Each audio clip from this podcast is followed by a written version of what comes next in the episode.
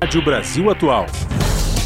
Para sugestões e comentários, entre em contato conosco por e-mail redação@jornalbrasilatual.com.br ou WhatsApp DDD 11 96893 7672. Acompanhe a nossa programação também pelo site redebrasilatual.com.br. Começa agora Jornal Brasil Atual, edição da tarde. Produção em parceria com Brasil de Fato. As notícias que os outros não dão. Movimentos populares, política, direitos humanos, economia, mundo do trabalho, cultura e prestação de serviço. Jornal Brasil Atual.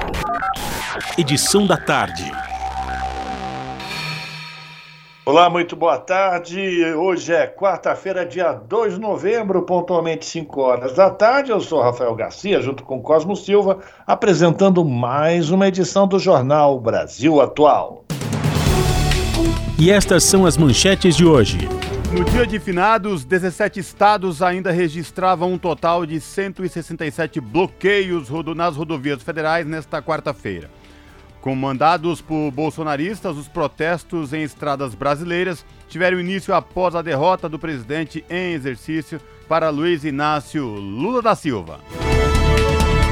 Sem solução das autoridades para o problema, algumas torcidas organizadas resolveram por conta própria romper bloqueios nas estradas. Ontem, próximo à cidade de Belo Horizonte, a torcida organizada do Atlético Mineiro registrou em vídeo a derrubada de bloqueios na estrada. E outra torcida que se opôs aos bloqueios foi a Gaviões da Fiel. Também na noite de ontem, integrantes da torcida organizada do Corinthians se juntaram para desfazer um bloqueio que bolsonaristas radicais faziam na Marginal Tietê, em São Paulo. E o vice-presidente Hamilton Mourão, eleito senador pelo Rio Grande do Sul nestas eleições, condena os protestos de golpistas ligados ao presidente e afirma: não adianta mais chorar, nós perdemos. Vitória de Lula impõe dever de governar com o povo, afirma Gilberto Carvalho. Para ex-ministro que viveu o impeachment, não pode ter ilusão e achar que está tudo resolvido. O ex-governador de São Paulo e vice-presidente eleito, Geraldo Alckmin, será o coordenador da equipe de transição do governo Lula. Ao comentar o discurso de Bolsonaro, o senador da oposição diz que o mais importante agora é o início do governo de transição. Depois de receber convite para participar da COP27, presidente eleito Luiz Inácio Lula da Silva também será convidado pelo Fórum Econômico Mundial para seu evento anual, que ocorre em janeiro na estação de esqui de Davos, na Suíça. O objetivo é dar ao novo presidente um palco para que apresente ao mundo seu projeto de governo e de política externa.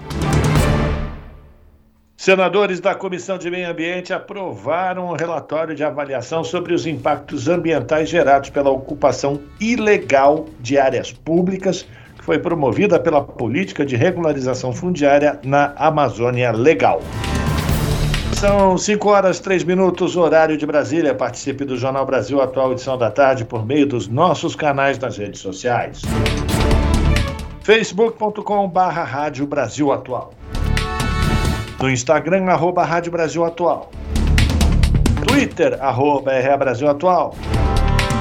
Ou pelo WhatsApp, anote o número, é 11 96893 7672. Você está ouvindo? Jornal Brasil Atual, edição da tarde. Uma parceria com Brasil de Fato. Rádio Brasil Atual. Tempo e temperatura. Quarta-feira de feriado com chuva aqui na capital paulista. Os termômetros marcam 13 graus neste momento. Tem previsão de chuva no período da noite e madrugada. Chuva com intensidade leve, mas acompanhada de rajadas de ventania. A temperatura fica na casa dos 12 graus durante a madrugada.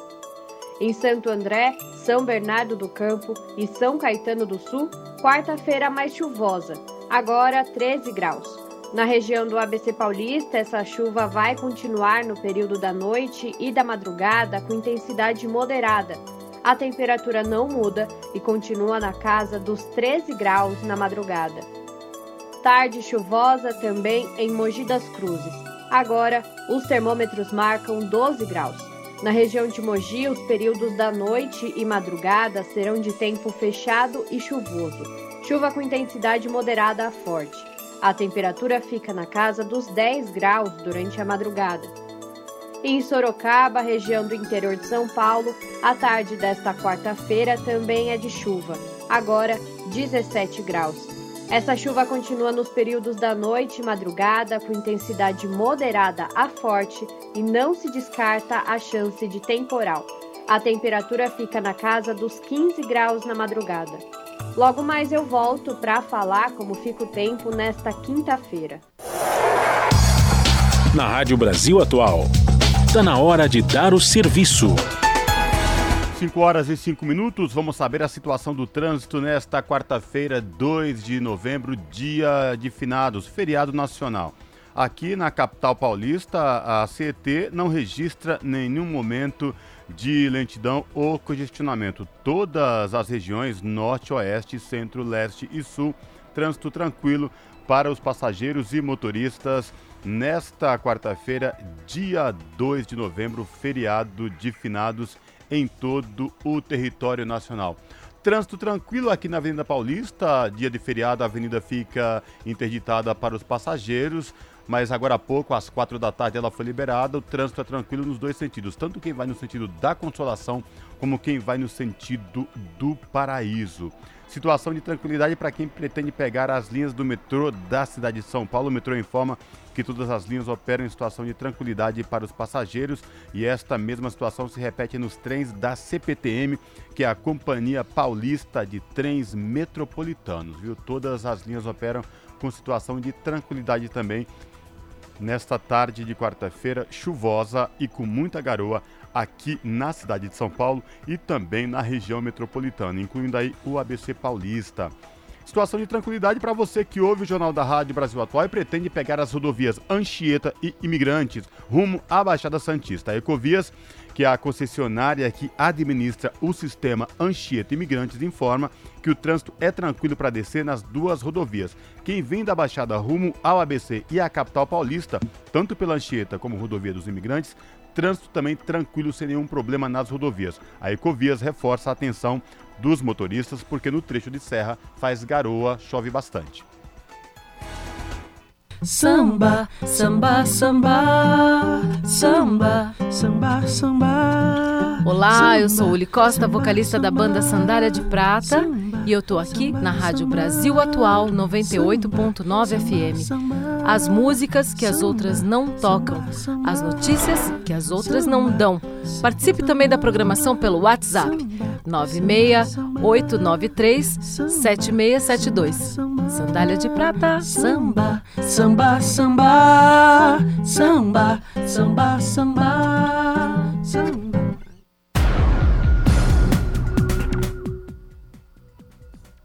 Agora são 5 horas 8 minutos. E sem solução das autoridades para o problema, algumas torcidas organizadas resolveram por conta própria romper bloqueios nas estradas. O movimento tem sido promovido desde a noite de domingo por caminhoneiros que não aceitam o resultado das eleições e a derrota de Jair Bolsonaro. Na BR-381, por exemplo, próximo à cidade de Belo Horizonte, a torcida organizada do Atlético Mineiro registrou em vídeo a derrubada de bloqueios na estrada que vai para a capital paulista, onde o time enfrentou o São Paulo ontem pelo Campeonato Brasileiro. Outra torcida que se opôs aos bloqueios foi a Gaviões da Fiel. Também na noite de ontem, integrantes da torcida organizada do Corinthians se juntaram para desfazer um bloqueio dos bolsonaristas radicais que estava na marginal do Tietê, em São Paulo. Uma série de vídeos mostram a torcida gritando pela democracia, retirando bandeiras que pediam intervenção militar e fazendo os caminhoneiros desobstruírem o caminho. Já na manhã de hoje, outros integrantes da Gaviões postaram vídeos em que agem removendo bloqueios na Via Dutra, a principal rodovia federal do país. Os torcedores seguiam em viagem ao Rio de Janeiro, onde o Corinthians enfrenta o Flamengo daqui a pouco. Às 11 horas da manhã de hoje, 17 estados ainda registravam um total de 167 bloqueios, feitos por manifestantes contrários aos resultados das eleições. Por outro lado, pelo menos 10 estados seguiam sem ocorrências e alguns ainda tinham bloqueios totais ou parciais. Jornal Brasil Atual, edição da tarde, são 5 horas e 9 minutos. Com risco de prisão, o diretor-geral não compareceu à entrevista da PRF sobre bloqueios. O comandante da corporação foi o único dos diretores a não responder à imprensa durante a entrevista coletiva em Brasília. A reportagem é de Paulo Motorim, com locução de Daniel Lamir, do Brasil de Fato. O diretor-geral da PRF, Polícia Rodoviária Federal, Silvinei Vasquez, não compareceu a uma entrevista coletiva da corporação na manhã desta terça-feira. A reunião serviu para anunciar quais iniciativas foram tomadas para desmobilizar os bloqueios nas estradas brasileiras promovidas por apoiadores de Jair Bolsonaro do PL. Inicialmente, a PRF informou que a entrevista coletiva concedida na sede do órgão em Brasília teria a presença de Vasquez. Mas no início do pronunciamento, os diretores presentes afirmaram que o diretor-geral não compareceria por estar em reunião com o ministro da Justiça, Anderson Torres. Na coletiva, a PRF anunciou que há 267 pontos de interdição que seguem ativos nas estradas federais em todo o país. A corporação informou que o estado com mais interdições é Santa Catarina, seguido por Pará e Mato Grosso. Os servidores apontaram ainda que os agentes que foram identificados tendo condutas inadequadas já tiveram um procedimento administrativo instaurado. Diversas rodovias pelo Brasil estão ocupadas por grupos golpistas que protestam contra o resultado da eleição, que deu a vitória a Luiz Inácio Lula da Silva do PT. Os servidores da PRF que estiveram na entrevista coletiva listaram ações que estariam sendo realizadas em função dos bloqueios nas rodovias e estradas. Diante do que considerou omissão e inércia da PRF, o ministro Alexandre de Moraes, do Supremo Tribunal Federal, determinou a multa de 100 mil reais por hora e de caráter pessoal para Silvinei Vasquez a partir desta terça-feira, dia 1. Além disso, se for o caso, o afastamento e prisão de Silvinei Vasquez em flagrante por crime de desobediência. O diretor-geral da PRF virou protagonista do noticiário político no domingo, dia 30, durante o segundo turno da eleição presidencial, ao descumprir determinação do TSE Tribunal Superior Eleitoral e comandar operações preferencialmente em redutos eleitorais petistas. As operações da PRF nos estados que estariam atrapalhando a viagem de eleitores aos locais de votação no país neste domingo teriam sido articuladas inicialmente no Palácio da Alvorada, residência oficial do presidente conforme mostrou o colunista do jornal O Globo, Lauro Jardim, na noite de 19 de outubro, com o núcleo duro da campanha de Bolsonaro. Da Rádio Brasil de Fato, com reportagem de Paulo Motorim de Brasília. Locução: Daniel Lamir.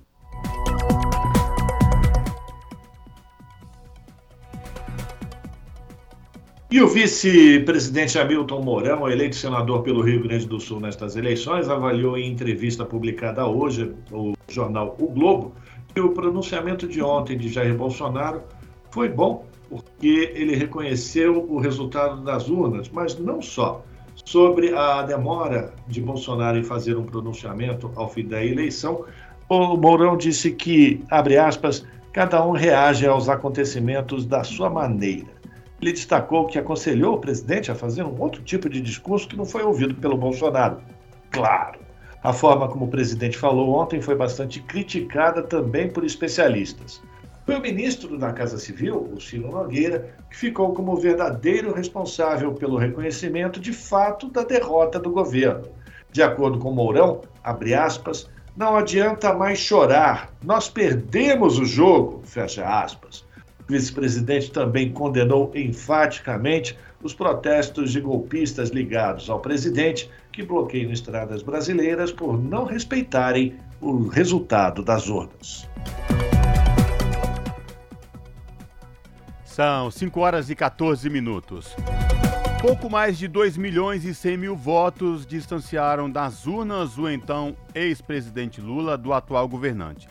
Lula vai assumir o seu terceiro mandato em 1 de janeiro de 2013, sendo o candidato mais votado da história do país. Em Minas Gerais, estado que historicamente define o cenário nacional, a população fala das expectativas para o novo governo. Confira na reportagem de Camilo Mota. Dois dias após o segundo turno das eleições, aliados do então presidente eleito Luiz Inácio Lula da Silva iniciaram um diálogo com integrantes do atual governo para a habitual transição dos mandatos. Geraldo Alckmin, vice de Lula, vai ser o coordenador da equipe. Em Minas Gerais, o segundo maior colégio eleitoral do país, a diferença do segundo turno foi de 49 mil votos a mais para Lula. Foram 52,2% frente aos 49,8% recebidos pelo atual presidente. E novamente o Estado definiu a eleição presidencial, fato que ocorre desde a redemocratização do país. Nas ruas do interior do estado, a expectativa é que, independentemente do resultado, o próximo governo olhe para quem mais precisa para além dos discursos. É o que espera Maria Alice de Rezende, que mora em Igaratinga. Com o fim das eleições, qual a sua expectativa para o próximo governo? É que esse governo agora seja melhor, né? faça só coisa boa, que o povo fique agradecido né? com as coisas boas que fizer. Ele olha mais para a classe mais necessitada, né? da educação, da saúde. O povo votou nele esperando de melhor, né? Ele agora está na hora de mostrar. Ele pode fazer boas coisas e fazer, né? Ficar só na fala, não. Geraldo Fonseca acredita que Lula enfrentará desafios expressivos para governar. Em face do, das dificuldades né, que o país vive, em face da pandemia, em, em resultado também da discrepância dos partidos políticos, do autoritarismo, do, dos abusos que vem acontecendo em todo o país. Outro ponto elencado foi a adesão de demais partidos e lideranças, inclusive da direita, na composição do governo. Geraldo Fonseca acrescenta que, além dos desafios que o novo governo vai enfrentar, é preciso que o atual presidente reconheça a decisão da maioria da população depositada nas urnas. Né, eu espero que haja uma conscientização em, é, em torno do, do, dos políticos, parlamentares, né, congressistas, uma vez que eles estão lá para representar o A eleição de Luiz Inácio Lula da suas cadeiras, não são donos dos seus cargos e deverão responsabilizar, responder, né, e representar a confiança que lhes foi confiada. Eu espero que na graça de Deus ele possa fazer um bom governo. O povo brasileiro tem pagado preço alto demais por tanta injustiça, por tanta covardia. A demora pelo anúncio da derrota, habitualmente feita logo após o pleito, a circulação de notícias falsas e a conivência de parte dos policiais federais contribuíram para o bloqueio das rodovias, judicialmente proibidos ontem pelo Supremo Tribunal Federal. Enquanto isso, Lula é parabenizado por diversos líderes mundiais e já foi convidado para a cúpula do clima do Egito, que acontece neste mês, pouco mais de 30 dias antes de assumir o cargo. Camilo Mota, Rádio Brasil Atual e TVT. São 5 horas 17 minutos e a vitória de Lula impõe dever de governar com o povo, afirma Gilberto Carvalho. Para o ex-ministro, quem viveu o impeachment não pode ter ilusão e achar que está tudo resolvido. Quem traz mais informações é Daniel Lamir, do Brasil de Fato. A eleição de Luiz Inácio Lula da Silva do PT para a presidência da República neste ano de 2022 precisa estimular uma reflexão urgente para o novo governo. Como usar a máquina do poder público para garantir verdadeiramente o poder ao povo? Essa avaliação é de Gilberto Carvalho, ex-ministro da Secretaria-Geral de Presidência no governo Dilma Rousseff. Em participação no podcast 3x4, ele defendeu um novo padrão de governança que precisa colocar a participação popular como essencial. Como exemplo, o ex-ministro citou o processo de impeachment sofrido por Dilma Rousseff em 2016. Quem viveu o processo anterior do impeachment e a facilidade com que eles nos derrubaram, não pode ter ilusão. Não pode achar que porque nós ganhamos uma eleição ontem está tudo resolvido, ou nós sozinhos, ou os que forem ocupar os espaços de governo vão resolver essa questão. Não resolve. Nas palavras de Gilberto Carvalho, a organização popular e orgânica será essencial para o enfrentamento de um cenário complexo, difícil e desafiador.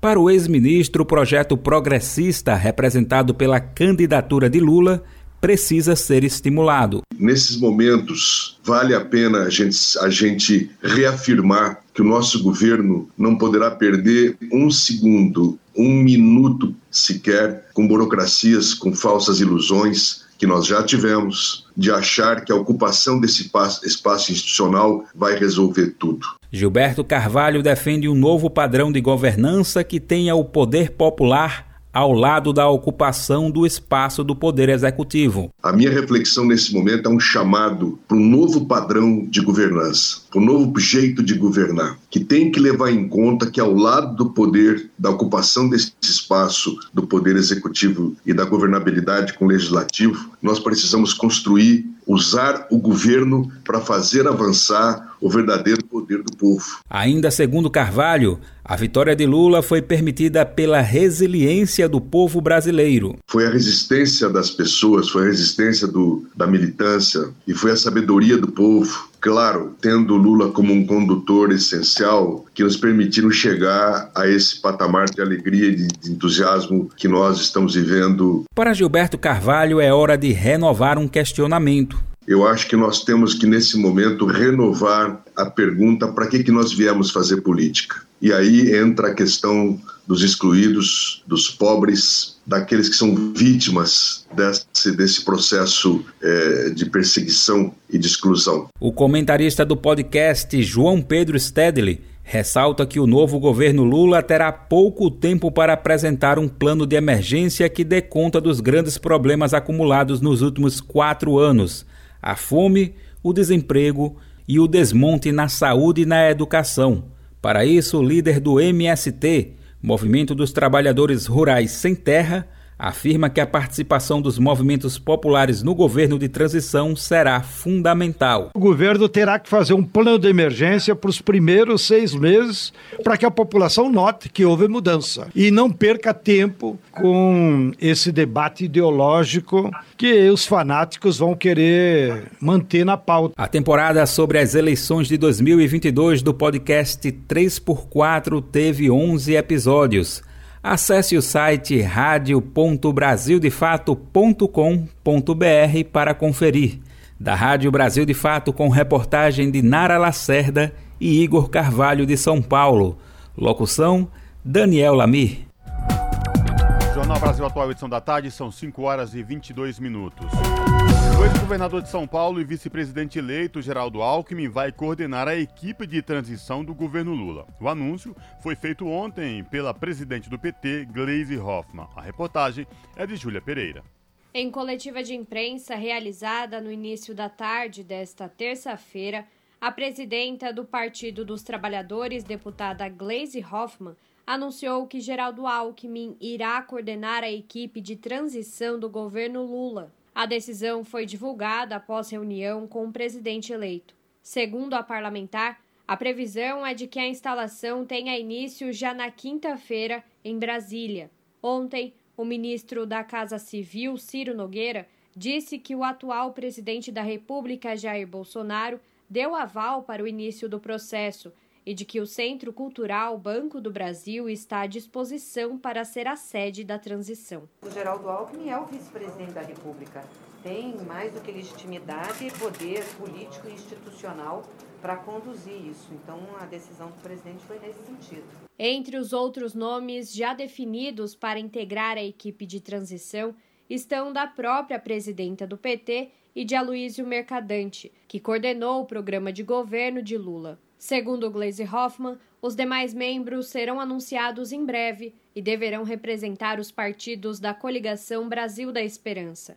A parlamentar ressaltou também que os nomes escolhidos para a comissão não irão refletir necessariamente em composições ministeriais do próximo governo. Como o Mercadante foi coordenador de programa de governo e tem essa relação com os nossos programas, ele vai estar junto né, na, na equipe e eu também vou estar junto na parte da política e da relacionamento, da relação com os partidos, enfim.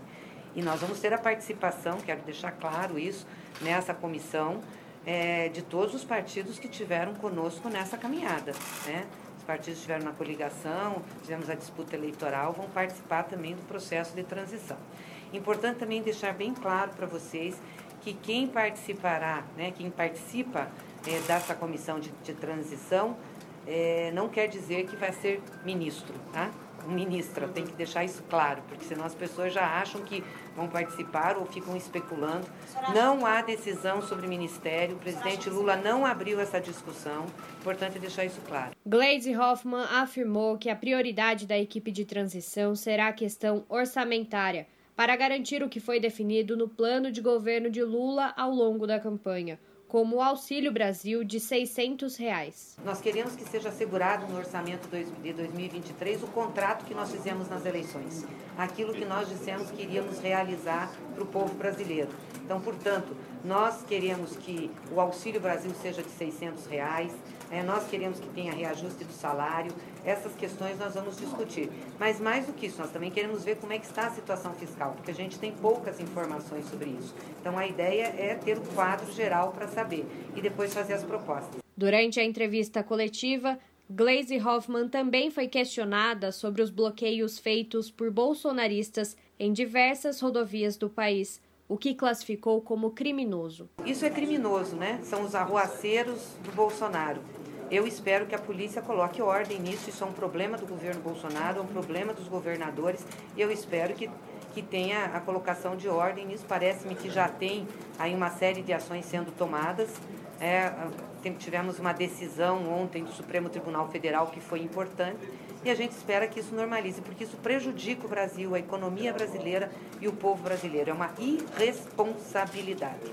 Júlia Pereira, Rádio Brasil Atual e TVT.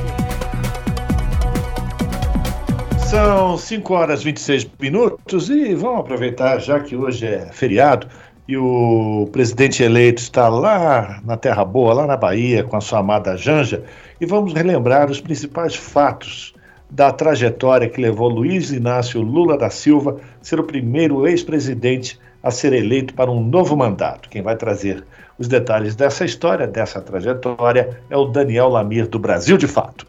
Luiz Inácio Lula da Silva é o primeiro ex-presidente brasileiro a ser eleito para exercer um novo mandato. Às 7 horas e 57 minutos da noite, com quase 99% das urnas apuradas, o candidato do PT contava com aproximadamente 59 milhões de votos. Com os números, não podia mais ser alcançado pelo adversário o atual ocupante do Palácio do Planalto, Jair Bolsonaro, do PL. Não foi uma caminhada trivial, nem para ele, tampouco para a democracia brasileira. Lula enfrentou 580 dias de cárcere e foi impedido de concorrer às eleições de 2018, quando liderava as pesquisas de intenção de voto. O capítulo aconteceu após uma condenação judicial em processos eivados por ilegalidades. Além disso, conduzidos por um juiz considerado suspeito pelo STF, Supremo Tribunal Federal. Após se tornar elegível em decisão da Corte em abril de 2021, o ex-presidente iniciou sua jornada para voltar à presidência da República. A caminhada aconteceu em uma quadra da história, na qual o próprio arranjo democrático do país estava em risco. Em sabatina do Jornal Nacional, realizada em 25 de agosto, o candidato do PT seguiu uma ideia de Paulo Freire bem à risca. Tem uma frase do Paulo Freire que é fantástica, que eu utilizei para mostrar aos militantes do PT a, a entrada de Alckmin no PT. De vez em quando, a gente precisa estar junto com os divergentes para vencer os antagônicos. E agora nós precisamos vencer o antagonismo do fascismo. Lula colocou como vice da sua chapa o ex-governador de São Paulo e um dos fundadores do PSDB, Geraldo Alckmin, hoje no PSB. Ele traçou uma linha entre o que pode se definir como adversário e inimigo. A ideia foi viabilizar sua vitória e também assegurar estabilidade no mais conturbado cenário político.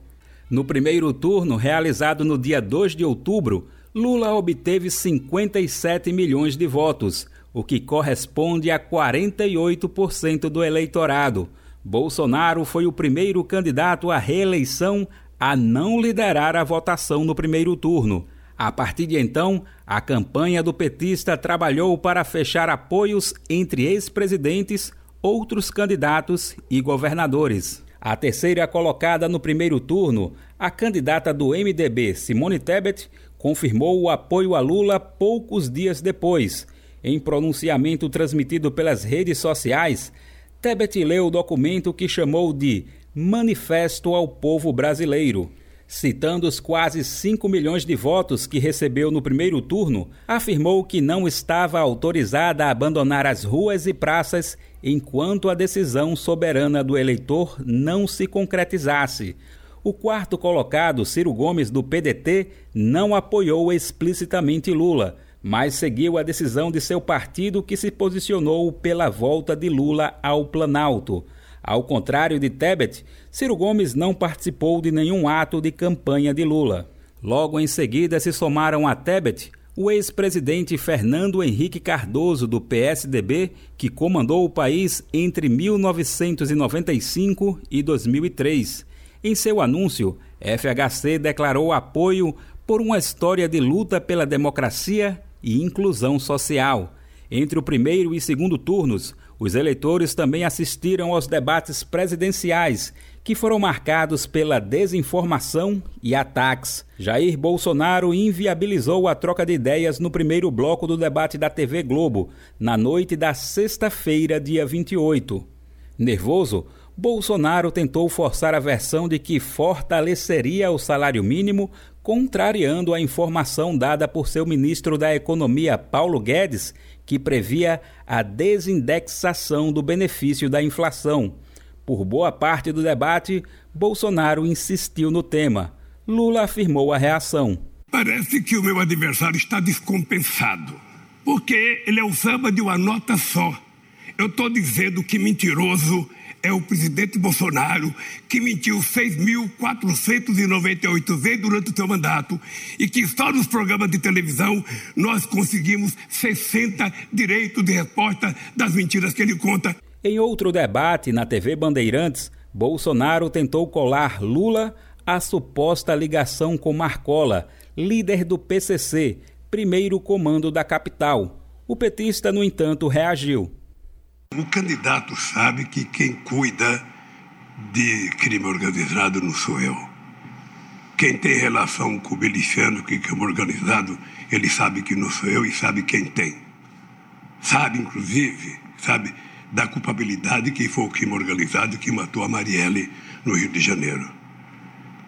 Eu, se tivesse pedido para transferir, a gente transferia porque fui eu que fiz prisão de segurança máxima, cinco prisões, cinco Cinco prisões de segurança máxima foi feito no meu governo. Além dos atos oficiais de campanha, que incluiu debates, comícios e reuniões partidárias, o período também foi marcado por acirramento entre os militantes. Os mais recentes e que ganharam maior repercussão envolveram os bolsonaristas Roberto Jefferson, ex-presidente do PTB, e a deputada federal Carla Zambelli, do PL de São Paulo. Roberto Jefferson foi preso após atacar a tiros e com granadas agentes da Polícia Federal que foram cumprir uma ordem judicial de prisão do político no município de Comendador Levi Gasparian, no interior do Rio, em 23 de outubro. Zambelli, por sua vez, perseguiu a mão armada um homem negro na região central de São Paulo no sábado, dia 29. Em vídeo que circula nas redes sociais, a parlamentar aparece com uma arma em punho, correndo atrás do homem que se esconde em uma lanchonete. Da Rádio Brasil de Fato, com informações da redação em São Paulo. Locução: Daniel Lamir. Jornal Brasil Atual, edição da tarde, são 5 horas e 33 minutos. Líderes apostam em diálogo entre Congresso e governo eleito. Os detalhes com o repórter Cláudio Ferreira. Líderes da base aliada do presidente Jair Bolsonaro e também de oposição avaliam que o diálogo com um leque amplo de partidos é a melhor alternativa para que o governo do presidente eleito, Luiz Inácio Lula da Silva, consiga o apoio dos congressistas que tomam posse em fevereiro de 2023 para aprovação de projetos importantes. Em entrevista ao programa Painel Eletrônico da Rádio Câmara, o líder do PT, deputado Reginaldo Lopes, de Minas Gerais, apontou que, com o resultado das eleições, a população espera a pacificação do país. Ele também ressaltou a necessidade de reconstruir o papel do Estado e a qualidade das políticas públicas em áreas como educação, assistência social e industrialização. Sobre a relação entre o Congresso e o Poder Executivo a partir do ano que vem, Reginaldo Lopes acredita em uma aproximação do presidente eleito, mesmo com partidos que não estiveram do lado dele na campanha parte dos que foram eleitos nos partidos que apoiaram o Bolsonaro são partidos que historicamente têm vocação para governar, para ajudar a governabilidade. O que nós vamos precisar é apresentar um conjunto programático de ações para reconstruir o Brasil e estabelecer uma aliança com setores desses partidos que apoiaram o Bolsonaro no desafio de chamar para ajudar nesse processo de travessia de reconstrução do país. Na avaliação do deputado Cláudio Cajado, do PP da Bahia, vice-líder do governo no Congresso, a derrota do presidente Bolsonaro foi vista com surpresa, diante de uma campanha que enfatizou a liberdade econômica, o aumento do salário mínimo e a responsabilidade fiscal. Também em entrevista ao programa Painel Eletrônico, ele salientou a importância da negociação do próximo governo com os partidos no Congresso. Eu penso que o governo eleito, e as notícias dos jornais e das mídias já estão expressando isso, vai tentar compor com outras siglas partidárias, que não apenas aquelas que tiveram na campanha eleitoral, para poder ter uma maioria na Câmara e no Senado, no intuito de ver implementadas as suas ideias e o seu programa de governo para os próximos quatro anos. Se não houver uma atração de outros partidos, que não foi apenas aqueles que integraram a coligação do presidente Lula, ele terá grande dificuldade de aprovar as matérias um dos temas que devem constar da pauta do Congresso em 2023 são as reformas. O líder do PT na Câmara, deputado Reginaldo Lopes, falou sobre reforma tributária e sobre o diálogo com o presidente da Câmara, deputado Arthur Lira. O Brasil precisa sim de algumas reformas. Por exemplo, eu acho hoje que uma reforma do sistema tributário é fundamental. Né? O presidente Lula assumiu o compromisso de não cobrar imposto de renda até 5 mil reais nosso sistema tributário ele é regressivo, ele é indireto, ele não é direto, ele não é progressivo, ele não cobra imposto dos super ricos, ele não cobra imposto de lucros e dividendos. Então nós vamos conversar. É evidente que mudou a agenda do país com a eleição do presidente Lula. E as reformas que nós compreendemos que são importantes, nós vamos dialogar com o atual presidente Arthur Lira ou com o próximo presidente. Já o vice-líder do governo no Congresso, o deputado Cláudio Cajado, Além de destacar a reforma tributária, cita também a reforma administrativa. Eu falaria também, em, em grande medida, de uma reforma político-eleitoral e também, num segundo momento, uma reforma do Estado, basicamente a reforma do ponto de vista administrativo, já que nós temos empecilhos que demonstram que o Estado ele está muito lento na sua forma de atuar e, ao mesmo tempo, muito sobrecarregado em relação às suas despesas dos servidores da ativa e dos inativos. O deputado Cláudio Cajado afirmou apostar numa transição pacífica, abrangente e transparente entre o atual e o próximo governo. O deputado Reginaldo Lopes indicou que o governo Lula vai incentivar o diálogo com a sociedade em uma linha de gestão participativa. Da Rádio Câmara de Brasília, Cláudio Ferreira. Agora são 5 horas 38 minutos e o Rio de Janeiro é um dos estados onde Jair Bolsonaro mais perdeu votos em relação a 2018.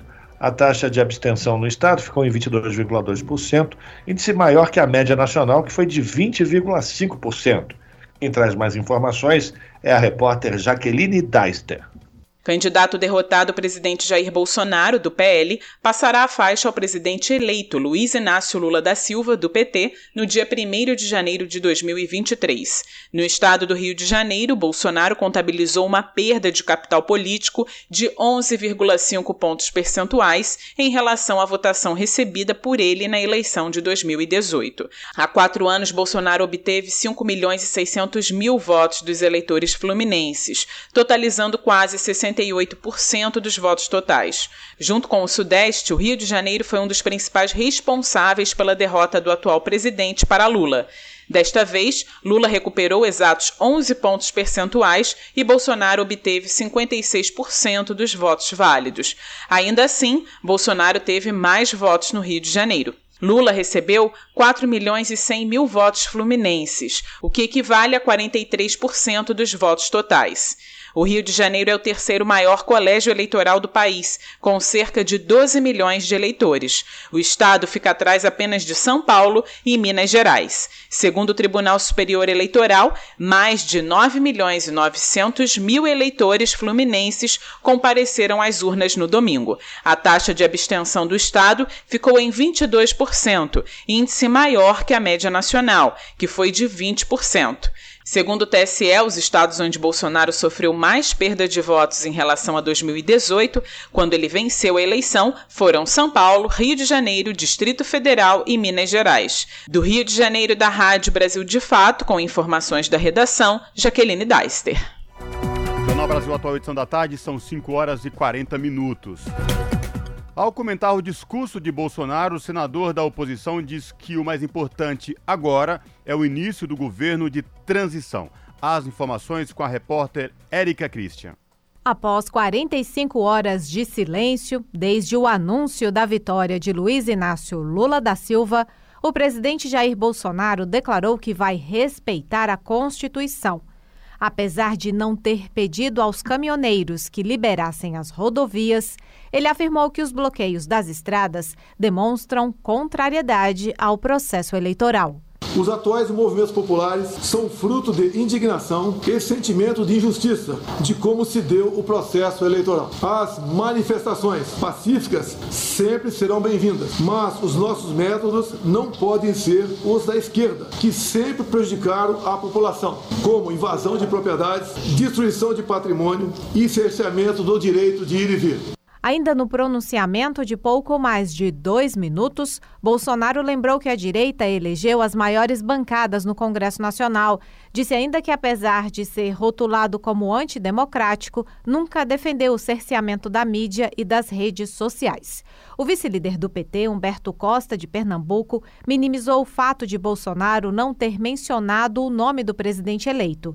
Destacou, no entanto, que, ao autorizar o ministro da Casa Civil, Ciro Nogueira, a iniciar o processo de transição, Bolsonaro reconheceu a derrota. De alguma maneira, por meio do seu chefe da Casa Civil, né, dizer que o processo de transição vai acontecer e dizer isso é reconhecer na prática que foi derrotado. Mais uma vez, ele age não como um estadista, mas como um chefe de torcida e uma torcida bastante violenta, como é o grupo bolsonarista que o apoia. O vice-presidente eleito, Geraldo Alckmin, vai coordenar a equipe de transição, que deve começar a trabalhar em Brasília a partir de quinta-feira. Da Rádio Senado, Érica Christian.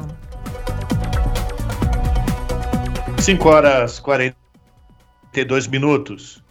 E pedir artigo 142 vai contra a ordem institucional. Quem faz essa afirmação é uma procuradora de São Paulo, Margarete Pedroso. Ela explica por que demanda pode ser tentativa de golpe. A reportagem é da Caroline Oliveira, que tem a locução de Daniel Lamir. Os bolsonaristas responsáveis pelo bloqueio ilegal do tráfico de veículos nas rodovias do Brasil estão requisitando a aplicação de um artigo da Constituição. É o 142, que disciplina a função das Forças Armadas para pedir intervenção militar contra o resultado das eleições presidenciais.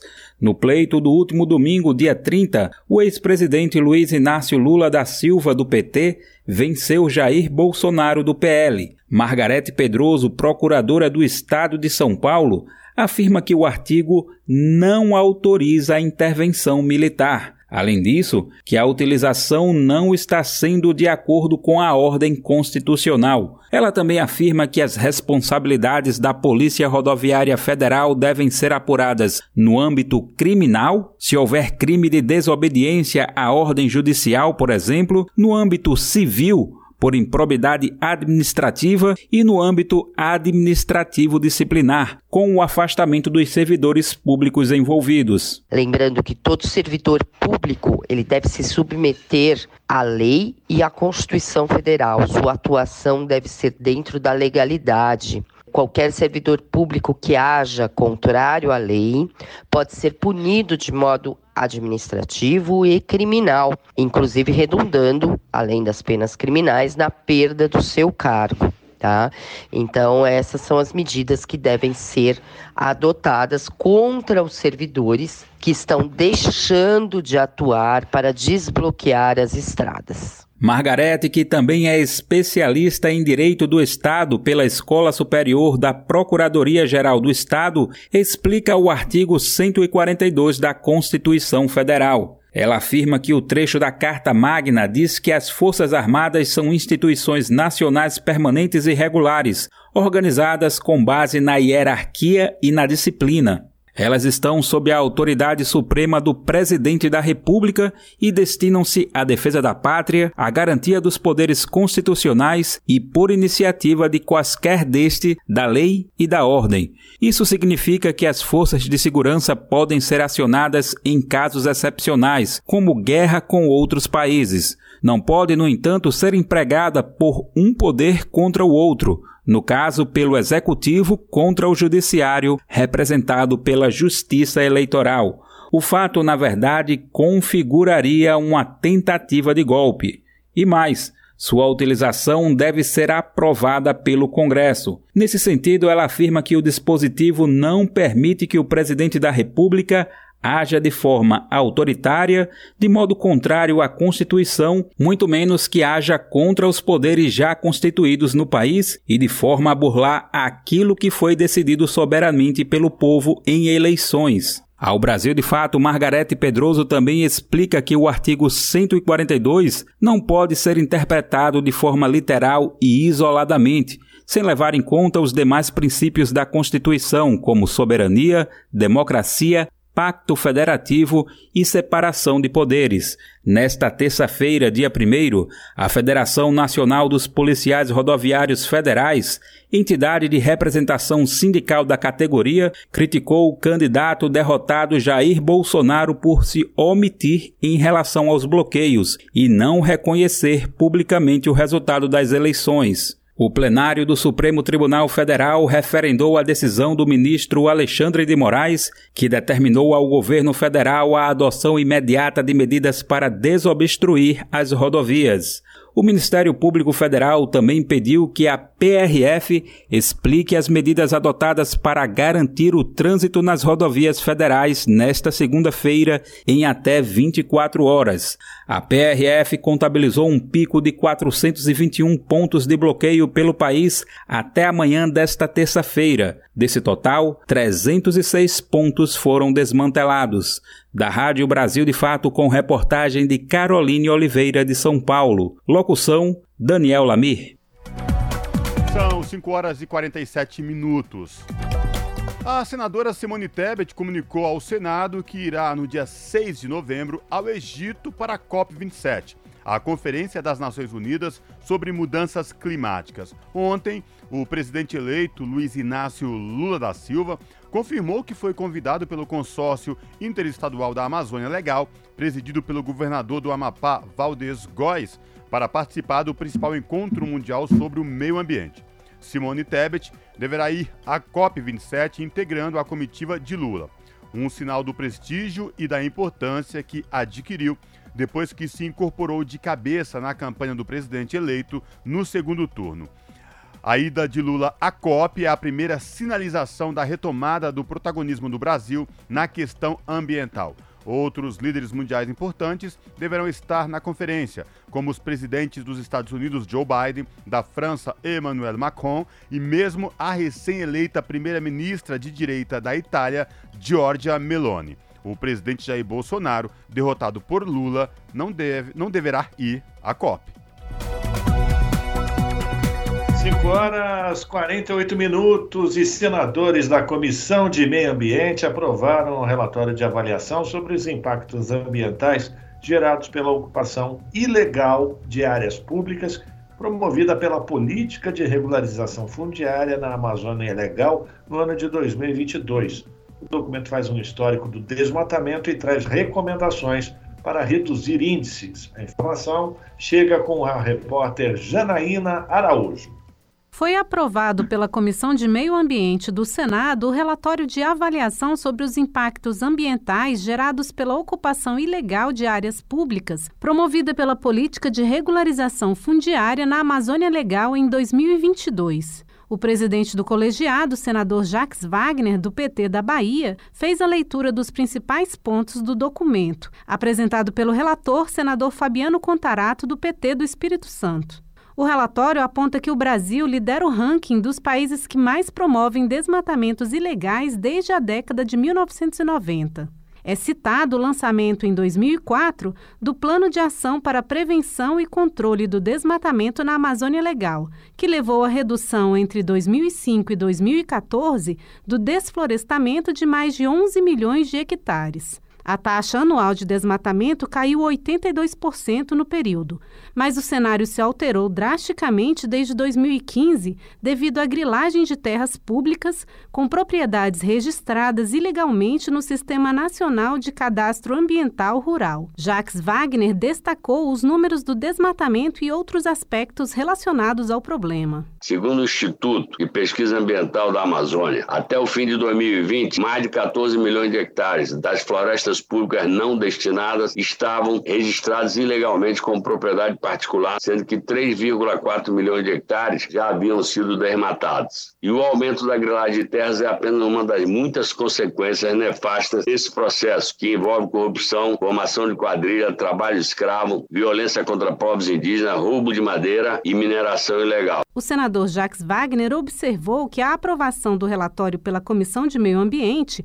é oportuna devido à proximidade da Conferência das Nações Unidas sobre Mudanças Climáticas, a COP27, que acontecerá no Egito entre os dias 6 e 18 deste mês.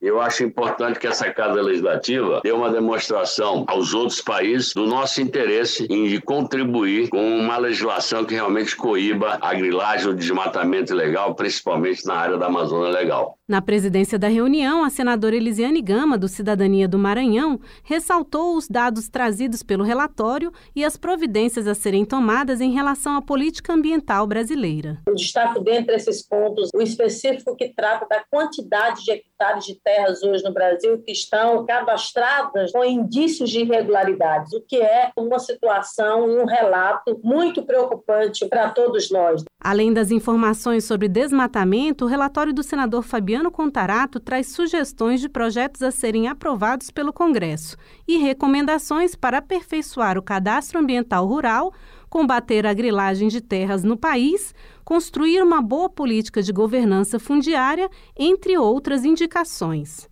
Da Rádio Senado, Janaína Araújo. Jornal Brasil Atual, edição da tarde, são 5 horas e 52 minutos.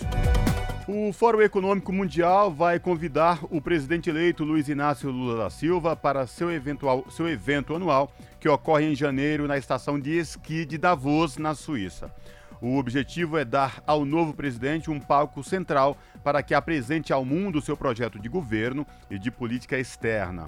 Se aceitar, o brasileiro corre o risco de ser alçado a uma das principais estrelas do evento em 2023. De acordo com reportagem do jornalista Jamil Chad no UOL, a mais alta cúpula do fórum confirmou que o convite será feito nos próximos dias. Havia um temor de que, se não reconhecesse sua derrota, o presidente Jair Bolsonaro jogaria o país numa crise política. Mas, segundo Davos, o discurso de terça-feira, ainda que breve, abriu uma porta para a transição. O convite de Davos é o segundo por parte de uma cúpula internacional antes mesmo de Lula assumir o governo. Nesta semana, o UOL revelou que o governo do Egito e anfitrião da cúpula da ONU para o clima também pediu que o brasileiro compareça à sua reunião em duas semanas no país árabe. São 5 horas e 54 minutos. E o presidente do Tribunal Superior Eleitoral defende mudança na lei para responsabilizar plataformas de internet pela propagação de notícias falsas. O repórter Antônio Vital recuperou a proposta que já está pronta para análise na Câmara depois de ter sido aprovada no Senado. Vamos acompanhar. O ministro Alexandre de Moraes, presidente do Tribunal Superior Eleitoral, defendeu mudanças na legislação para equiparar as plataformas de internet a veículos de comunicação para efeitos legais, como maneira de coibir a produção e divulgação de notícias falsas, e não apenas no período eleitoral. Logo após a proclamação oficial do resultado da disputa presidencial, com a vitória de Luiz Inácio Lula da Silva sobre Jair Bolsonaro por uma diferença de 2 milhões de votos, Moraes fez um balanço da atuação do TSE nas 48 horas que antecederam a eleição. Nesse período, graças a uma resolução do tribunal que estendeu a proibição de campanha eleitoral paga também às plataformas de internet, o TSE determinou a retirada de 354 impulsionamentos de mensagens na rede, o corte de pagamentos a sete sites acusados de divulgar notícias falsas, a remoção de 701 páginas apontadas como fontes de desinformação e a exclusão de sete perfis no Telegram. Segundo o ministro, apenas esses perfis no Telegram reuniam 500 mil usuários que recebiam e passavam adiante mensagens de ódio, incitação à violência e até discursos nazistas. Alexandre de Moraes disse que isso só foi possível graças a uma resolução do TSE, depois mantida pelo Supremo Tribunal Federal. Ele defendeu que a vedação esteja prevista em lei. Em relação às fake news, eu não tenho nenhuma dúvida de que há necessidade da alteração da legislação. É, uma das questões mais importantes é que não é possível que as plataformas continuem sendo consideradas empresas de tecnologia, sendo que são as maiores empresas de mídia do mundo. A mídia tradicional, é, ela tem total liberdade de expressão, só que é a liberdade com responsabilidade. Ela pode ser responsabilizada. As plataformas elas ficam num vácuo jurídico exatamente porque são consideradas empresas de tecnologia. A Câmara analisa a proposta que responsabiliza as plataformas por conteúdo considerado falso, na direção indicada pelo presidente do TSE. O projeto, já aprovado pelo Senado, obriga as plataformas a adotarem mecanismos para limitar o compartilhamento em massa, inclusive com a identificação dos usuários que postarem notícias falsas. Também equipara essas plataformas aos meios de comunicação tradicionais para efeitos de aplicação da legislação eleitoral. Além disso, prevê punições que podem chegar a multa de até 10% do faturamento bruto, permite a remuneração das empresas jornalísticas pelo uso e compartilhamento de conteúdos e estende a imunidade parlamentar também ao conteúdo postado em redes sociais. As medidas são voltadas para redes sociais, ferramentas de busca e de mensagens instantâneas. Mas o projeto sofreu um revés em abril, quando o plenário rejeitou o regime de urgência para a proposta.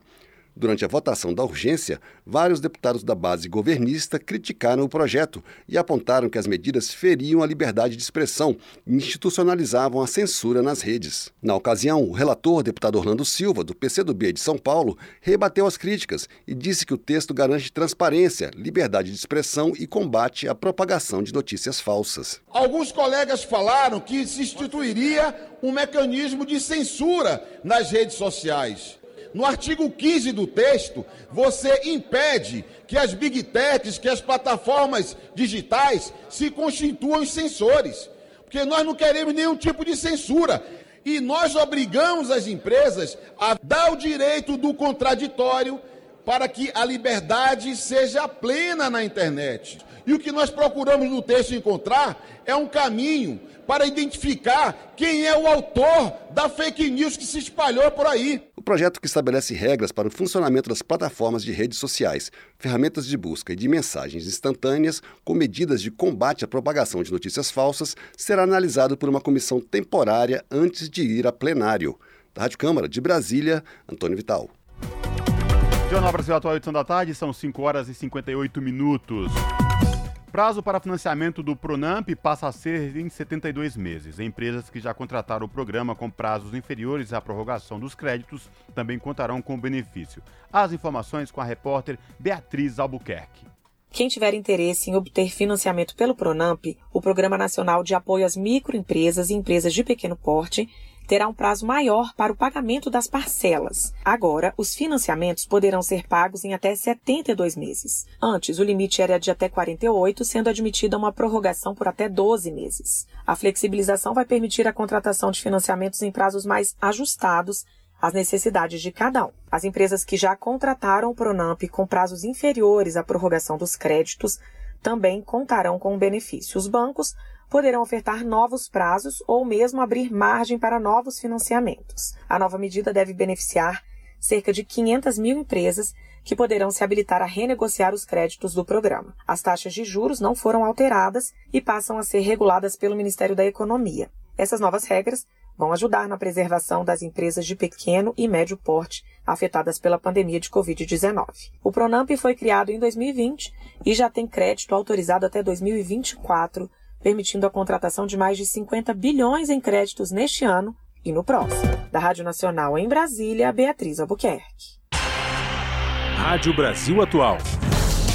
Para sugestões e comentários, entre em contato conosco por e-mail redação@jornalbrasilatual.com.br ou WhatsApp DDD 11 96893 7672. Acompanhe a nossa programação também pelo site redebrasilatual.com.br. 18 horas.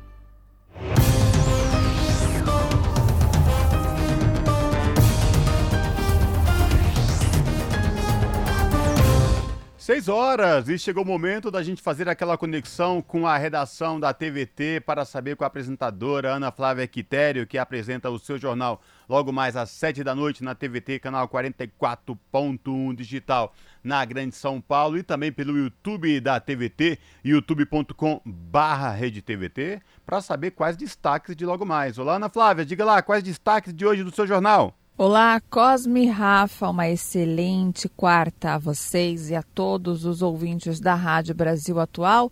Nesta quarta, dia de finados, né, dia em que nossos entes queridos, né, alguns já se foram, né, já partiram. Eu tenho meu papai que faz pouco mais de duas semanas que foi descansar ao lado do Senhor. Também você, Cosmo, tem a sua mamãe que com certeza te olha aí por onde está, te desejando felicidades e te protegendo. O Rafa, eu não sei se tem algum ente querido que já se foi, mas se tiver desejo aí, um forte abraço, assim também como eu desejo ao Cosmo e a vocês, ouvintes, também que nos acompanham no dia de hoje. Mas, deixando essa parte de lado, vamos aos destaques da edição de hoje aqui do seu jornal.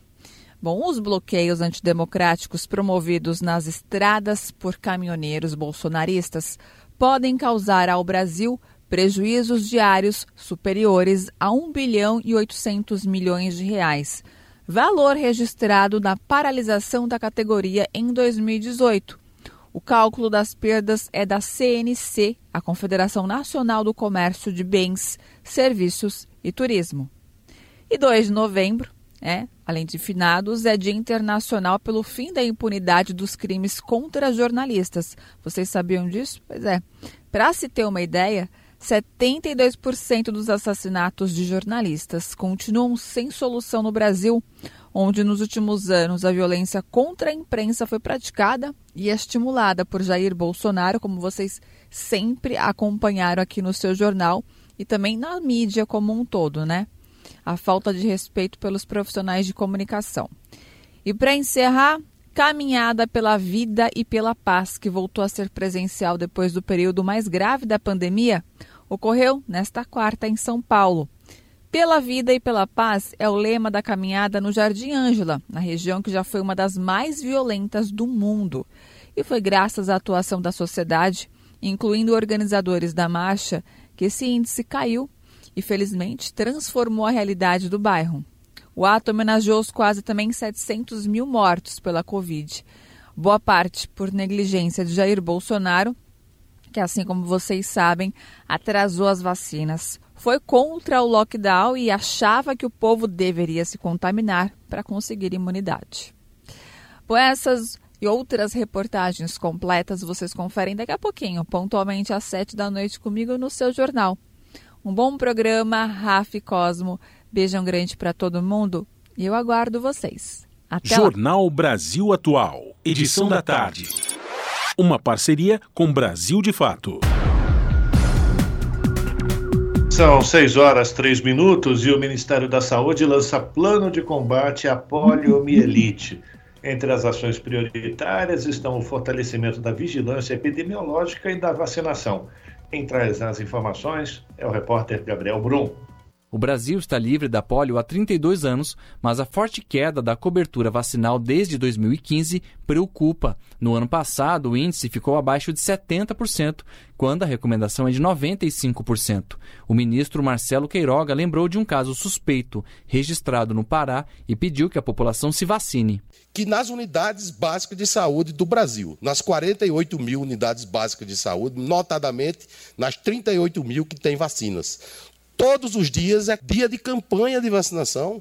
A representante da OPAS no Brasil, Socorro Gross, reafirmou que o risco de retorno da poliomielite é real nas Américas. Nós temos só 14 países na nossa região que têm baixo risco de introdução os outros têm alto risco, já seja por as coberturas de vacinação, ou seja também porque os movimentos de comércio, de turismo, das fronteiras. O Plano Nacional de Resposta a Evento de Detecção de Poliovírus e Surto de Poliomielite pretende estabelecer uma resposta coordenada, diretrizes e cronogramas para o fluxo de notificação, investigação e avaliação dos casos. Nos dias 17 e 18 deste mês, o plano deve ser discutido com os estados. A capacitação de profissionais está marcada para o primeiro semestre de 2023. Da Rádio Nacional Em Brasília, Gabriel Brum. Jornal Brasil Atual, edição da tarde, são 6 horas e 5 minutos. Agentes de saúde cobram implementação de piso salarial aprovado pelo Congresso. A repórter Emanuele Brasil acompanhou a solenidade. Participantes de sessão solene na Câmara dos Deputados cobraram a implementação do piso salarial dos agentes comunitários de saúde de combate às endemias, equivalente a R$ 2.424. A medida, que se transformou na Emenda Constitucional 120, foi aprovada pelo Congresso Nacional em maio deste ano. A sessão foi realizada para homenagear o Dia Nacional do Agente Comunitário de Saúde e do Agente de Combate às Endemias, comemorado em 4 de outubro. Além do aumento salarial assegurado na Constituição, foram lembradas outras importantes conquistas para esses profissionais, como a contratação com vínculo permanente e a aposentadoria especial. A presidente da Confederação Nacional dos Agentes Comunitários de Saúde, Hilda Angélica, comemorou o aumento em mais de 70% do valor do piso. Ainda assim, ela disse que é preciso estruturar melhor como são aplicados os recursos para pagamento desses profissionais bem como criar parcerias com o Ministério Público do Trabalho para fiscalizar a aplicação da norma. Temos uma leva muito grande de agentes comunitários de saúde que estão sofrendo, inclusive, ameaça de demissões por parte dos gestores municipais. Angélica citou Salvador, na Bahia, e Maceió, em Alagoas, como exemplos de cidades que estão atrasadas na implementação do atual piso salarial ainda não tendo cumprido o piso definido em 2014. Além desse tema, a líder sindical disse que o fim da precarização do vínculo de trabalho é uma das principais pautas para 2023. Na mesma linha, o deputado Valtenir Pereira, do MDB do Mato Grosso, que foi o autor da PEC que deu origem ao piso nacional atualizado, fez um apelo ao governo. O Ministério da Saúde tem que orientar os prefeitos, porque os dois salários mínimos veio como salário inicial para valorizar a categoria. Então, lá na ponta, tem muitos prefeitos que infelizmente não estão cumprindo o que determina a emenda constitucional 120. O ministro da Saúde, Marcelo Queiroga, esteve presente e falou do esforço do governo para fazer cumprir a medida. O governo federal fez o esforço para que esse ano de 2000 2022 fosse assegurado 2,2 bilhões de reais para que esse direito se efetivasse na ponta. A luta por um financiamento mais adequado para o Sistema Único de Saúde não é uma luta nova e é algo que deva ser perseguido por todos os governos. Durante a sessão solene, deputados defenderam um projeto de lei do deputado Zé Neto, do PT baiano, pelo qual os gestores que não cumprirem o pagamento do piso salarial da categoria responderão por crime de improbidade administrativa. Da Rádio Câmara de Brasília, Emanuele Brasil. São 6 horas 8 minutos e a Comissão de Seguridade Social e Família, lá da Câmara dos Deputados, aprovou a proposta que permite a dedução de medicamentos no imposto de renda. Repórter Silvia Munhato tem os detalhes. A Comissão de Seguridade Social e Família da Câmara dos Deputados aprovou o projeto de lei que autoriza a dedução no imposto de renda das despesas com a compra de medicamentos de uso contínuo para contribuintes com 60 anos ou mais. O uso deverá ser comprovado por nota fiscal e receita médica em nome do contribuinte. A relatora, deputada Carmen Zanotto, do Cidadania de Santa Catarina, recomendou a aprovação do projeto por causa do peso dos medicamentos no orçamento dos idosos. As famílias terão maior disponibilidade financeira para investir no seu bem-estar. Neste contexto, é importante destacar que no Brasil 8% do produto interno bruto são gastos em saúde. No entanto, apenas 3,8% equivale a gastos públicos. O restante é custeado pelas famílias, seja por meio de pagamento de planos de saúde, seja mediante gastos diretos, como pagamento a prestadores de serviço ou a compra de medicamentos. Hoje, apenas medicamentos incluídos em contas hospitalares podem ser deduzidos. Em 2015, quando o projeto foi apresentado, o deputado Jorge Sola, do PT da Bahia, apresentou o voto em separado para questionar o impacto da mudança nas contas públicas. Segundo ele, a faixa de isenção do imposto de renda é que teria a capacidade de assegurar que os mais pobres não sejam taxados. Também o deputado Pompeu de Matos, do PDT do Rio Grande do Sul, sugeriu um limite para a dedução. A deputada Carmen Zanotto disse que os aspectos financeiros da proposta serão analisados agora pela Comissão de Finanças e Tributação. Da Rádio Câmara de Brasília, Silvia Minhato. São 6 horas e 10 minutos. O Senado vai analisar uma medida provisória que cria um programa para combater e prevenir assédio sexual nas escolas públicas e privadas.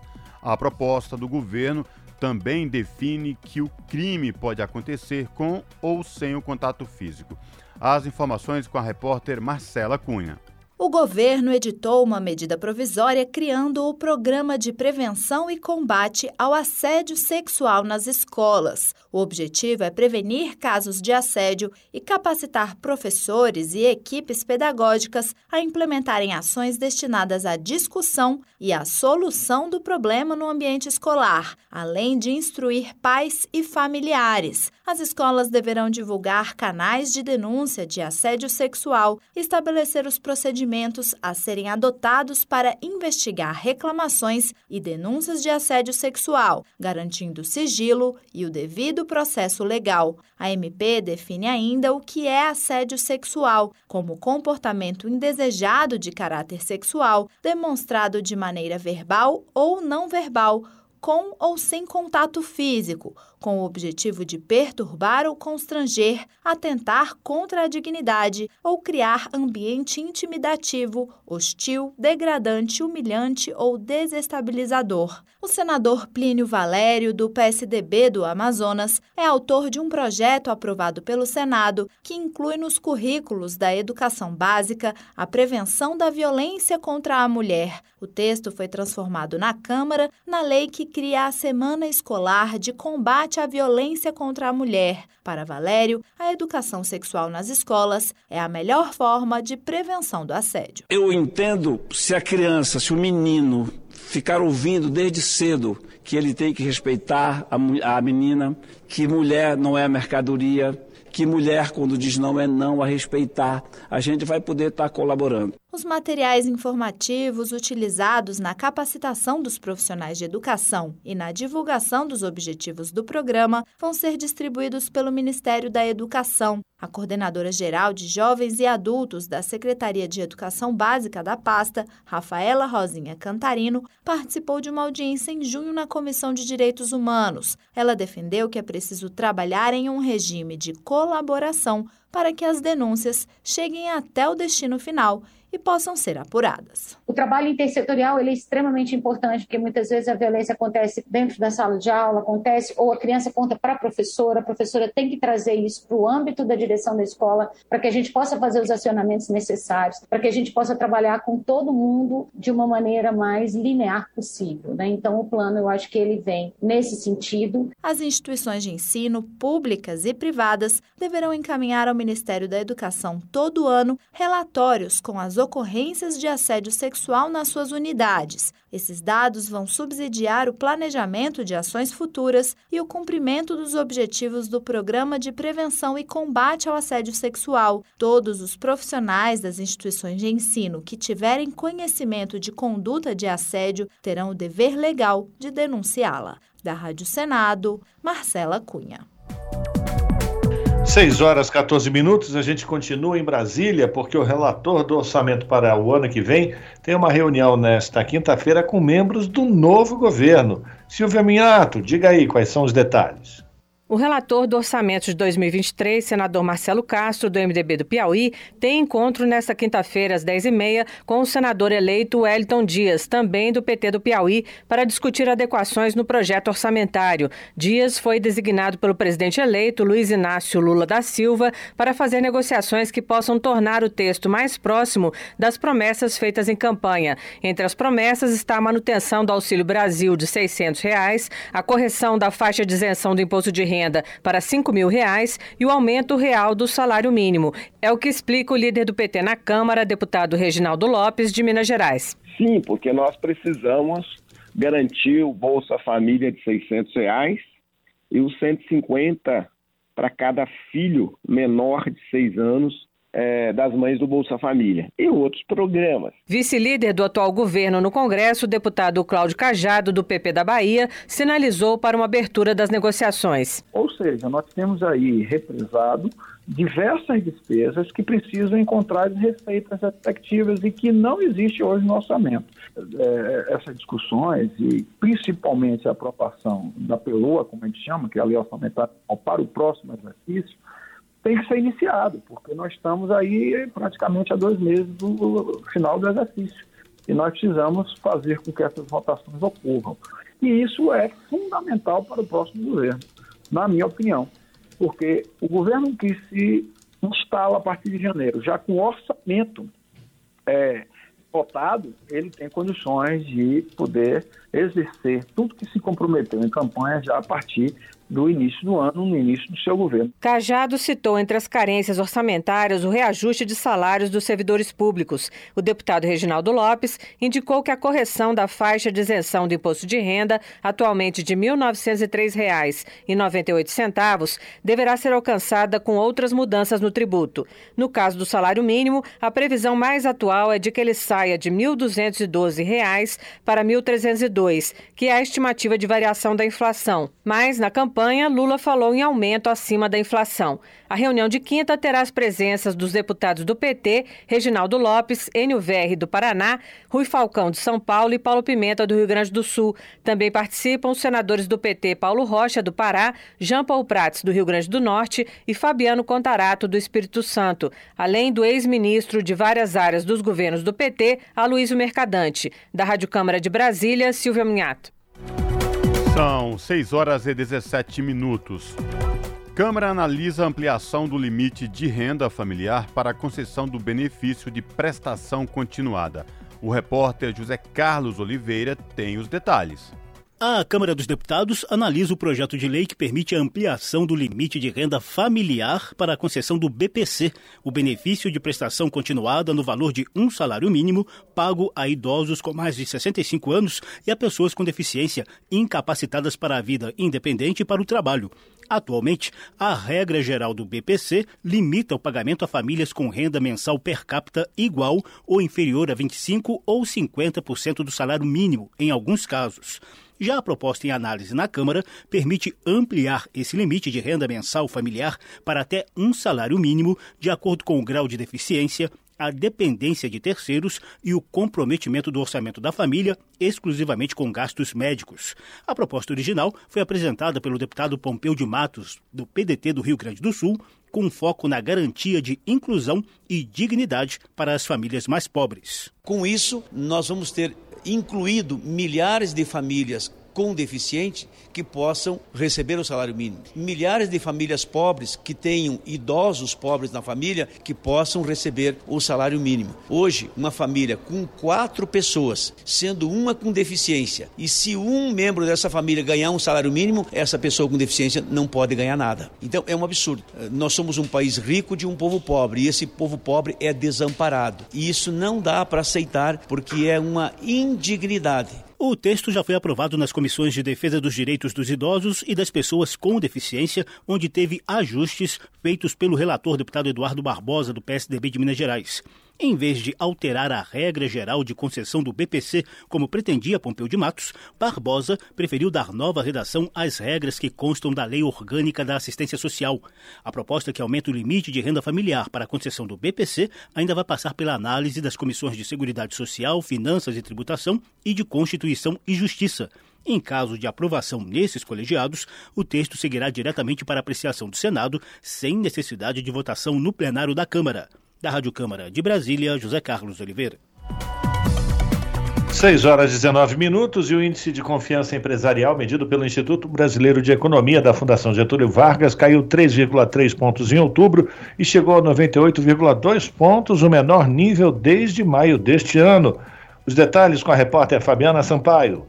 Em médias móveis trimestrais, o indicador interrompe a sequência de altas iniciadas em abril de 2022. Segundo Aloísio Campelo Júnior, superintendente de estatísticas do Instituto, a queda ocorreu em todos os setores e foi influenciada pela piora das expectativas em relação aos próximos meses. Em outras palavras, os empresários estão prevendo uma desaceleração da economia. Há previsões piores em relação à procura por produtos e serviços e em relação à tendência, ao ambiente dos negócios nos próximos meses. A indústria que já tem a confiança em queda há alguns meses, está com um nível mais baixo entre os grandes setores, e agora nesse mês nós temos a confiança caindo também no, no comércio, no setor de serviços e na construção. O índice de confiança empresarial consolida os índices de confiança dos quatro setores cobertos pelas sondagens empresariais produzidas pela FGV Ibre, Indústria, Serviços, Comércio e Construção. Da Rádio Nacional no Rio de Janeiro, Fabiana Sampaio.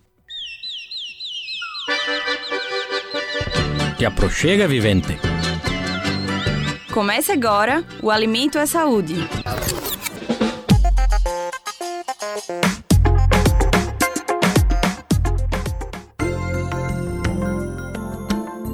Ela é pequena, arredondada, de cor amarelada, suculenta e de sabor ácido. Quem não vive na região do Cerrado brasileiro talvez ainda não tenha entrado em contato com essa frutinha nativa do bioma a cagaita. Rica em nutrientes, ela pode ser consumida in natura e também utilizada na cozinha. O carro-chefe são os sucos refrescantes, mas é possível incluir a fruta no preparo de drinks, bolos, geleias e até molhos. A dica da agricultora Maria Madalena Soares da Silva, Amadá, é usar a criatividade e inovar nos preparos gastronômicos. Ela, por exemplo, é adepta ao suco de cagaita com hortelã. Vamos fazer as nossas misturas para ver que, o que, que dá, né? Então, para mim, é brincar com os frutos, é como se fosse brincar com as cores, fazendo a mistura das cores primárias para terminar formando a nossa cor, nossa marca. Não custa nada, né? A gente tentar brincar com os frutos em si na, na culinária. E é bom, está sendo bem louvável. Entre os benefícios da cagaita, a nutricionista Sheila Araújo Costa destaca o alto teor de fibras que auxiliam no processo digestivo. O suco da cagaita é considerado um grande aliado para liberar o intestino preso. Ela tem um alto teor de, de vitaminas, vitamina C, principalmente quantidade significativa de fibras. Então, praticamente 100 gramas da fruta né, fornece mais de 20 gramas de fibra. Acho que por isso essa associação dela ser laxativa. Então, é, é bem bacana, diante hoje de uma alimentação cada vez mais industrializada, a gente valorizar esse tipo de alimento, né? Além de ser um alimento da nossa terra, da propriedade, né, do cerrado, ela é rica em nutrientes, então acho que a gente tem que aproveitar mesmo da melhor forma. A colheita dos frutos da cagaiteira acontece entre os meses de setembro e novembro. É nesse período que Madá explora ao máximo a utilização da cagaita como fonte de renda. Eu não simplesmente fiz o curso técnico e saí do instituto, sabe? Eu continuo procurando os professores, pedindo informação. A gente não pode perder essa essência de frutos do cerrado, que o fruto, os benefícios o que a natureza nos proporciona são só coisas boas, sabe? E eu não quero perder essa essência jamais. E eu não vejo a hora quando chega o mês de agosto, que é o mês que dá gosto para mim, é o meio do ano, é o mês do meu aniversário. Então eu fico super feliz que está chegando a época de, da colheita dos frutos do cerrado em si. Madá vive na cidade de Padre Bernardo, em Goiás. Técnica em agropecuária, ela tem se dedicado a estudar os frutos do cerrado, entre eles a cagaita. Uma vez por semana, ela viaja para Brasília, onde comercializa os produtos colhidos a partir do extrativismo sustentável. O pé da cagaita, há três anos, ele já começa a dar produzir. Aí só que ele só fica esses dois meses no máximo dois meses o fruto. Flora, né, dando a primeira chuva no mês de agosto, quando é outubro, aí é só outubro, novembro, é rapidinho. Chega, não chega dois meses, não. Tem que aproveitar bem, você não pode desperdiçar, não. A agricultora destaca ainda a variedade e riqueza do bioma, que oferece uma grande diversidade de frutos que fazem parte da cultura alimentar regional e que ainda precisam ser conhecidos baru, a castanha do baru, que é aqui da nossa região centro-oeste, o jatobá, a mangaba, a mamacadela, a cagaita, os frutos do cerrado em si. Então, a nossa região centro-oeste tem mais de 3 mil espécies de frutas que para ser explorada, para ser aproveitada, alimentado, sabe? Tanto, tanto na alimentação como remédio medicinal. Por ser um fruto típico do cerrado brasileiro, a cagaita é pouco conhecida e consumida em outras regiões. Para Sheila Araújo, a troca de conhecimentos sobre a cultura alimentar dos povos do Brasil deveria ser ampliada e incentivada. Uma alternativa apontada por ela são as feiras agroecológicas e espaços de trocas de saberes e sabores. Além de toda a cultura se traz de outras regiões a comida. E a comida é um patrimônio nosso, cultural, que tem que ser valorizado, que tem que ser cada dia mais exaltado. Hoje eu vejo o alimento, ele ultrapassa essa barreira da questão só nutricional. Né? Ela traz um significado muito maior. E eu acho que é aí que a gente tem que valorizar. Para fazer um suco de cagaita bem refrescante e rico em nutrientes, a dica da agricultora Madá é dar um toque especial com algumas folhas de hortelã. Eu coloquei oito frutas da cagaita, aí eu pego o hortelã, eu tiro as folhinhas, sabe? Aí aqui eu já coloquei dois raminhos do hortelã, né? Não coloco muito açúcar não, sabe? Três colheres de açúcar, mais ou menos um litro de água ele não fica muito forte, Sim. ele fica bem suave. Você vai sentir o gosto do hortelã e a suavidade da cagaita. Ela não tira também o sabor do hortelã. Você sente o sabor da, tanto do hortelã como da cagaita. Em seguida, tem que juntar todos os ingredientes no liquidificador e bater por alguns minutos. Depois é só servir no copo e se deliciar. De São Paulo, da Rádio Brasil de Fato, Geisa Marques. 6 horas e 27 minutos. Chefe da ONU se diz profundamente preocupado com paralisação da iniciativa de grãos do Mar Negro. A Rússia anunciou que estava suspendendo seu envolvimento no acordo. A iniciativa impediu indiretamente que cerca de 100 milhões de pessoas caíssem na pobreza extrema. Da ONU News, quem volta para dar mais detalhes é a repórter Ana Paula Loureiro. O secretário-geral da ONU, Antônio Guterres, expressou profunda preocupação com a decisão da Rússia de suspender seu envolvimento na iniciativa de grãos do Mar Negro, um acordo estabelecido para reintroduzir as exportações de alimentos e fertilizantes da Ucrânia para o resto do mundo. No domingo, o porta-voz das Nações Unidas, Stefan Dujarric, disse em uma nota que Guterres decidiu adiar sua ida para a cúpula da Liga Árabe em um dia para se concentrar no assunto. O evento acontece em Argel, na capital da Argélia. Após a invasão da Ucrânia pela Rússia no final de fevereiro de 2022, montanhas de grãos se acumularam em silos, com navios incapazes de garantir uma passagem segura. Com isso, houve um grande aumento no preço dos alimentos básicos em todo o mundo. Como também houve um aumento no custo de energia, os países em desenvolvimento foram levados a um crescimento da dívida e um número crescente de pessoas se viu à beira da fome. A iniciativa deveria terminar na segunda quinzena de novembro, mas havia uma opção para estendê-la, se todas as partes, incluindo Rússia e Ucrânia, concordassem.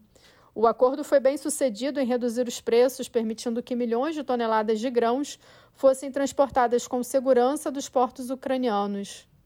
Segundo estimativas da ONU, a iniciativa impediu indiretamente que cerca de 100 milhões de pessoas caíssem na pobreza extrema. No entanto, no sábado, a Rússia anunciou que estava suspendendo seu envolvimento no acordo, citando um ataque no mesmo dia a navios no porto ucraniano de Sebastopol, na península da Crimeia, que foi anexada pela Rússia em 2014. Da ONU News em Nova York, Ana Paula Loureiro. Bom, a gente termina aqui mais uma edição do Jornal Brasil Atual, que teve trabalhos técnicos de Amanda Nicole, na produção Juliana Almeida, na apresentação Cosmo Silva e este que vos fala Rafael Garcia. Vocês ficam agora com o papo com Zé Trajano, depois pela TVT tem o seu jornal e a gente volta amanhã a partir das 5 da tarde. A todas e todos um bom final de quarta-feira, bom final de feriado. Até lá!